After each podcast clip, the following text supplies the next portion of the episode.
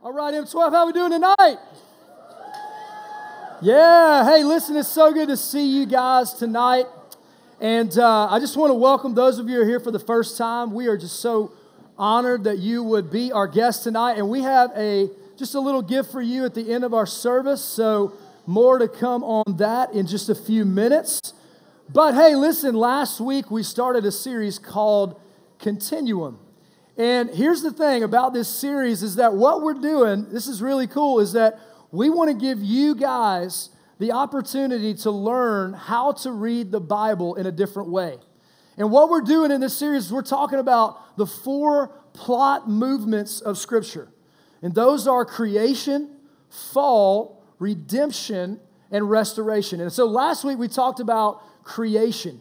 And when the world was created, right, Nathan did a great job. He talked about how God, or a good God, created a good world, right? And that everything created by God was really, really good. And then he created Adam and Eve, and he said it was very good. And so last week we talked about the fact that God, whatever God creates, he doesn't make mistakes. And so hopefully you were encouraged last week. Some of you, maybe you have felt in your life, in your um, you know, middle school journey, that you have felt sometimes like a mistake. Or you have felt sometimes like something was wrong with you. And here's the thing whatever God creates, He doesn't make mistakes. And so tonight we move to week number two. And the second part of the plot movement is the fall. Now, I want you to see this as a quick visual tonight. So, here's the thing in every great story, and here's the deal don't, don't worry, we're not going back to literature class, okay?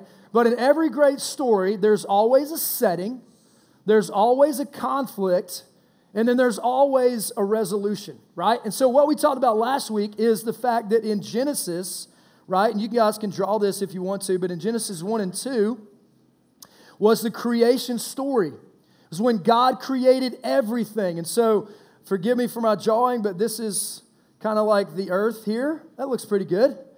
Not really, but this is the earth, right? And so God created the heavens and the earth, and He taught. We talked about this last week that everything God creates, He doesn't make mistakes. And then what happens, right, is not very um, well, really, really quickly after God created the heavens and the earth, Adam and Eve, right, is that conflict came into the picture or the fall, right? And so, just to kind of symbolize this, we will draw an arrow if you guys can do that. And if you can't, no problem. But this is kind of representative of the fall. And what we learn in Genesis 3 right, is that there is conflict, that something happens. The good world that God created, that a good God created, something went bad. And that's where we're going to stick to tonight. Now, I want to give you a statement right from the top that I think is going to help you. I think it's going to encourage you. And I've been praying that this truth would just really sit in your heart and soul. And here it is, okay? Our bad does not change his good. Okay? Write that down if you're taking notes. Our bad does not change his good. What I want to talk about tonight is I want to talk about the conflict in the story, the fall of man. You guys know the story, maybe you don't. Adam and Eve, they were given a rule in the garden, and that rule was you can eat of any tree in this whole entire place except for this one, the tree of the knowledge of good and evil. Don't eat from this tree. And something happens. Now, I want to say this um, if you don't get these four plot movements, then you will not understand the Bible. If you're not paying attention, you need to. Because the truth is, this is all of our story. Every single one of us, what we have in common in this room is that we all fall in line with this story. It is a bigger story, as we learned about last week, and we kind of come into the middle of it, right? God's bigger story, we are included in that. And what I want to do tonight is I want to play a video. It's about a 10 minute video, and it's going to kind of take us through the story of the conflict or of the fall. And what I want to ask you to do is I want to ask you to pay attention. I want to ask you to listen and be respectful of the people that are you're sitting around, the people that are in front of you or behind you. And I want you to listen because here's the thing. You have to get this part of the story. If you don't get this part of the story, then you miss out on a lot. And so take about the next 10 minutes, watch this video, and then I'll come back up and take us, take us home. Check it out.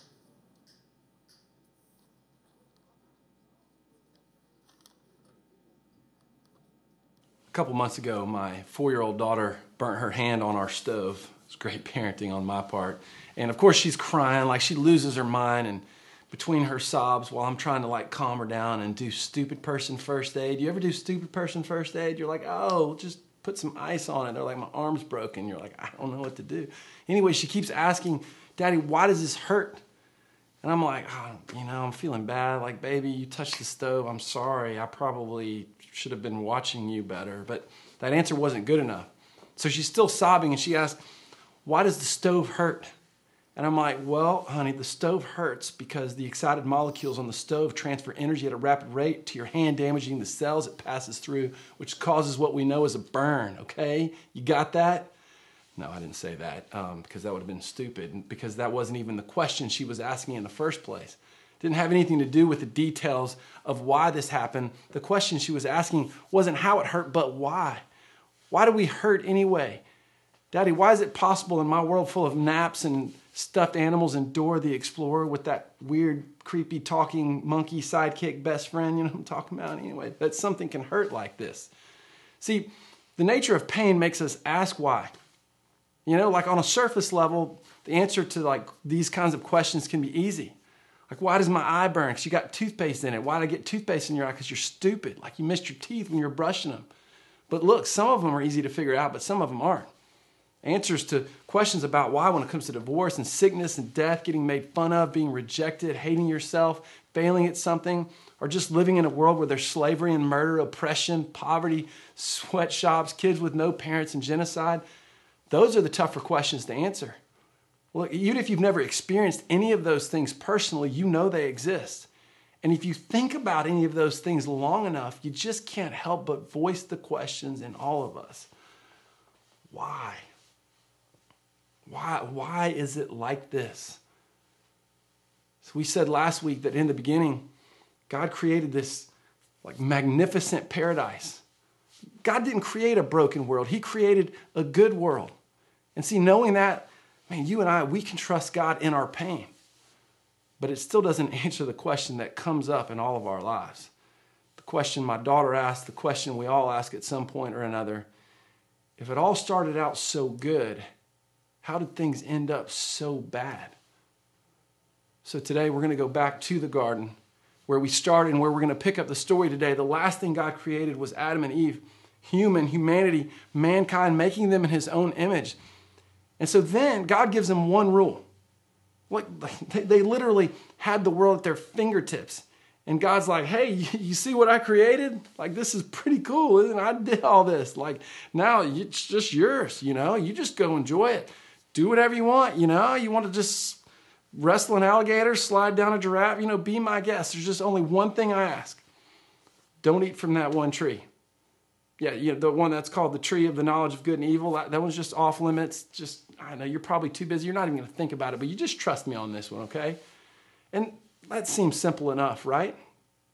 But apparently it wasn't that simple because evidently someone did not like what God was up to. And, and let me just say this real quick. the story's about to get kind of strange, right? Just a little bit weird. Genesis 3 1 says, Now the serpent was more crafty than any of the other wild animals the Lord God had made he said to the woman, Did God really say you must not eat from any tree in the garden? So you, you see what I mean, right? That's, that's kind of weird. For one, does this serpent talk? Like, did all the animals talk back then? If so, what, what kind of things did they talk about? You know, hey, I'm a mountain goat. What are you? You know, I, I, I don't know, but it's just weird. For another thing, why does this serpent care about what God had told Adam and Eve? Why doesn't he just mind his own business and go just do snake things off in the woods? You know, the short answer is there's a lot more going on in this story than these words imply. But this snake isn't the kind of snake that you might come across, you know, hanging from a tree in the woods. But in the story we're about to read, man, we encounter that this snake can talk and doesn't just talk, but has an objective to create some confusion and permanently, like forever, disrupt the paradise God had created. And his plan, whatever weird serpent plan a serpent can come up with, was to destroy Adam and Eve's view of the one who made everything so perfectly. So the snake asked, Did God really say? And in that one question, the rule isn't the point, the rule maker is. And in the dialogue that follows this conversation, the snake, like, so brilliantly does something that changes the course of history forever. He plants uncertainty in the minds of Adam and Eve. Questions like Did God really say that? Why? What, what is God keeping from you? What does He know that you can't? Why is this such a big deal? Why shouldn't you be able to do whatever you want? It's, it's a tree, it's fruit. You love trees, you love fruit. What's the big deal? Look, these are not bad questions, they're dangerous ones. The snake didn't present himself as God's enemy, even though he was. He made God out to be the enemy of Adam and Eve. And man, they fell for it. They ate from the tree. They believing that God was keeping them from something, that God was too strict, that God wasn't good, that God was the bad guy. They did it because this snake got them to believe that they, the created, knew better than the very creator of the garden they lived in. See, God, with this one rule, He was just asking for their trust. And with one bite, Adam and Eve communicated their lack of trust. You said this, God, but we know better. So Genesis describes it this way When the woman saw that the fruit of the tree was good for food and pleasing to the eye, and also desirable for gaining wisdom, she took some and ate it. She also gave some to her husband who was with her, and he ate it, because that's what guys do. We do whatever girls tell us to do, right? Did you catch that? Eve saw the fruit and that it was desirable for gaining wisdom. In other words, she starts thinking, man, I, I want to know what wasn't really mine to know. She wanted power that wasn't hers to attain. She wanted to be like God because she believed she knew better than God. So she ate the fruit. Adam ate the fruit too. And then they got what they wanted. Their eyes were open, scripture tells us. But man, what they saw wasn't what they hoped for. They saw themselves exposed. They realized they were naked and they felt shame. That was the very first sin. And see, look, when I say sin, here's what I mean. I mean, that was the very first thing in a very new and perfect world that caused a rift between man and God, between humanity and God. This one decision separated what had been a perfect bond. Everything was perfect, just as God had designed it. It's just this magnificent paradise, this incredible place. There's animals that you can just hang out with, you know, these perfect relationships. And then sin entered the world through the bite of an apple and things fell apart. See, one seemingly insignificant decision and the destination of humanity goes in a direction it was never meant to. In their shame, God shows up. His heart is broken. He's still he's pursuing them. He's looking for them because after all, though the snake had made God out to be one way, he was still the good creator. He still was seeking a relationship with them. And for him to see Adam and Eve, his most prized creations, attempting to hide from their loving and good creator, man, that had to do way more than carelessness with a rule or eating a piece of fruit. God realized that they questioned his heart, his intent, his care for them. With that one bite, they had made their choice. They didn't trust God enough. They trusted the snake, but ultimately they trusted themselves more. And because of that, paradise isn't so perfect anymore. Garden isn't so good anymore. Now it's the birthplace of brokenness in every form we can imagine. In relationships, in health, in creation, everything broke. A separation, a distance, a gap was created between a good God and his good creation. And what follows is, is a series of curses and consequences which we still feel the effects of today all a result of the distrust of Adam and Eve. And then Genesis tells us that they had to leave the Garden of Eden. That's why they call what happened in the garden the fall, because it was like falling off a cliff from paradise into, well, the world as we know it. You see, Adam and Eve didn't eat the fruit because they were hungry. They wanted to be like God. That's sin. See, they were created to have God at the center of their lives. But sin was them saying, I'm going to take God out of the place he deserves and I'm going to put me there instead. They bailed, they walked away on the relationship. They didn't just break God's rule, they broke his heart. Eating the forbidden fruit was them looking at God and all he was offering to them and going, No thanks.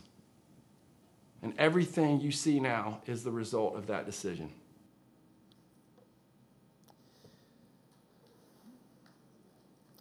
See, in students, the, the reality, right, is that because of what Adam and Eve did, sin entered the world.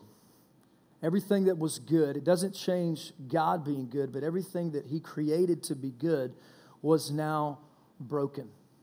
It was now fractured. There was now a problem uh, in the story, in God's big story. And the truth is that oftentimes when we look at this story, when we look at the, the choice that Adam and Eve made, what we see is that they choose their own selfish interests over God's best intentions. See, what happened is that the enemy came to them, and he, like Ben said, he made them doubt God. He made something that was so certain and so clear and so crystal clear that they began to doubt well, did God really, really say what he said? And see, the truth, right, is that we look at a story like this, and what we're meant to see in this story is us. Because oftentimes, what happens, what happened for Adam and Eve is that they got to a place where they did not trust in a good God and in a good creator. And sometimes, because of their fall, because of their failure in the garden, we are faced with the same thing. Sometimes we don't trust God as well. And, and when we look at this story, we're meant to see ourselves. And the truth is that we live in a world, we live in a place, we live in a culture that is desperate for its creator. We may not always know that, we may not always sense that, but the truth is that it is desperate to be reconciled to the Creator. We ask, why do things like gossip and disease and divorce and sin and bullying and cancer and all of these types of things hurt in the world and pain in the world and struggle that we go through in the world? And while the Bible doesn't answer it black and white, it all started in the garden. When Adam and Eve chose to eat of that tree of knowledge of good and evil, it brought all of those things into the world.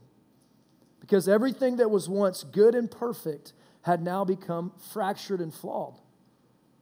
And so when it comes to gossip and hurt, all of those are symptoms of a bigger problem. All of those things are symptoms of a bigger problem. And, and like he said, man, we were created, you got to get this, we were created to have God at the center. We were created to have God at the core, for God to be the most important, for God to take top priority in our lives. And when that is not the picture that we live by, things get broken. And we all fall into this. None of us are exempt from this because we are all faced with the temptations of the world. We're all faced with turning our back on God or not. We're all faced with will I trust in the Creator? Will I trust that He has a plan even when I can't see His plan or see how good He is in this moment or not? And it's a decision that all of us have to make, right? And like he said at the end, sometimes we look back at God and we just say, no thanks a good God, who wants good things for you and for me, and we just kind of look back and say, I'm not interested. Because I trust myself more, or I trust what the world tells me more, and we all fall into this. That's why it's called the fall of man. That's why it's a conflict in the story, in God's bigger story. But thank God that it doesn't have to end in that way. See, because I want to remind you of a truth tonight is that even in the midst of our bad decisions and our bad choices and our bad circumstances and the mistakes that we make, it doesn't change the fact that He is good. Even in my bad and even in your bad, it doesn't change that God is ultimately, eternally good. And so, as we leave, as we wrap up, I want to give you two things. One is I want you to remember something tonight. I want you to remember that a good God is still in the picture. Maybe you have forgotten that. You look around the world, and sometimes it's fair and it's appropriate and it's reasonable for you to think to yourself, how in the world is there a good God? And I look around the world and all this stuff is happening. And here's the thing I don't have the answer for that. I can't tell you why you have been dealt the deck of cards that you have been dealt. I can't answer why maybe you've got somebody in your life who's very sick. I got a text message literally today about a young lady. She's 16 years old and she's been diagnosed with lymphoma. How do you explain that? There is no explanation for that. But ultimately, we have a choice. And that choice is do we trust that even in the midst of bad, that God is eternally good? And I think we can remember that there's always a good God in the picture. See, Genesis 3 what we read part of Genesis 3, and I encourage you, maybe when you get home tonight, you read the whole chapter, but Genesis 3 was a very dark day because everything was perfect and Adam and Eve had fellowship with God, they had fellowship with each other, and then the serpent in his deception and his manipulation came along and messed things up. And as bad as our lives get, we still see evidence of a loving creator showing great mercy to the ones that he loves. Yes, the world we live in is broken. Yes, we will spend our whole lives wondering why do such bad things happen to different people? And why is this going on? And why did this have to happen? And why did that have to happen? And why did that have to occur? And listen if you've ever asked the question why that's okay you're in good company but you can't allow that why question to draw you away from a good God the way that it did when Adam and Eve chose to believe the serpent over what they knew to be true. But see, even in our questions, if we look hard enough, we will see and we will know and we will believe and we will understand that even in our questions, God has never, ever left us. It's an amazing thing. It's an incredible truth, an incredible reality that God never leaves us. That the Bible says that He will never leave you, He will never forsake you. And even in the midst of our bad, God offered a gift of perfection in Jesus. He offered His Son, Jesus Christ. In the Bible, it says, God demonstrates His love for you and for me in that while we still sin, while we still make mistakes that we make, Christ Jesus came and he died for you and for me. Even when we sin, even in our bad, that Christ Jesus would come in his perfection and he would sacrifice his life for you on the cross. So, even in the midst of the conflict in the story, right, God's story doesn't end here. And next week, we get to talk about, I would say, the best part the resolution. Because in every story, there's a setting, in every story, there's a conflict, and in every single story, there is an ultimate resolution. There is a hero that comes in and changes the game. And we get to talk about that next week. And I'm just going to tell you, tell you from the get go next Wednesday night, there may be some of you in this room right now, you've never said yes to Jesus Christ. Maybe the story of God has never made sense to you. And next Wednesday night, we are going to talk about what Jesus has to do with all of this. How did Jesus, how was Jesus, how is Jesus ultimately the resolution to a story that started off really, really good and then went really, really bad? But because of Jesus, he changed the game. In the Bible, it says this it says, God made him, being Jesus Christ. God made him who knew no sin to be sin for us. In other words, God sent Jesus, who was the perfect sacrifice. He had never sinned, he had never done anything wrong. And I understand that is really, really hard for you, for me to imagine, but it's true. He never sinned, he never did anything wrong. And then he went in his perfection to the cross and died on the cross as your sin, so that you and I, because of his perfect sacrifice for us, so that you and I could become the righteousness of God through Jesus. It's powerful. You're going to talk about it tonight in your small group. And here's what I want to encourage you to do. Maybe you need to memorize that passage. That's kind of an action step, a next step, if you will, of tonight, is that you would memorize 2 Corinthians 5.21. It has meant and it has been an anchor in my life it has meant so much to me. And here's how we're going to wrap up tonight. Our band's got one more song, and we want to give you guys a chance to respond, but this is how we're going to do it. I don't want you to come to the front of the room. I want you to respond in such a way that you are not focused on anybody in this room. You're not focused on the band. You're not focused on a lyric of a song. You are not focused on anybody else in this entire place other than God. And maybe you're here tonight, you don't know God, and so it's hard for you to focus on God. And I, I understand that. And what I would tell you to do is just sit in your seat and maybe just look at the screen and look at the lyrics. But this is what I want to invite you to do. See, the reality is that we talked about a good world that was created by a good God. And tonight, we looked at the fall. We looked at what went wrong. We looked at what messed up this good world. But here's something that is never messed up and never will God is still good. And his heart towards you and his heart towards me ultimately is good. And I think sometimes it would do you and I really, it would do us some good. It would serve us well if we just sat in the truth of what that passage means.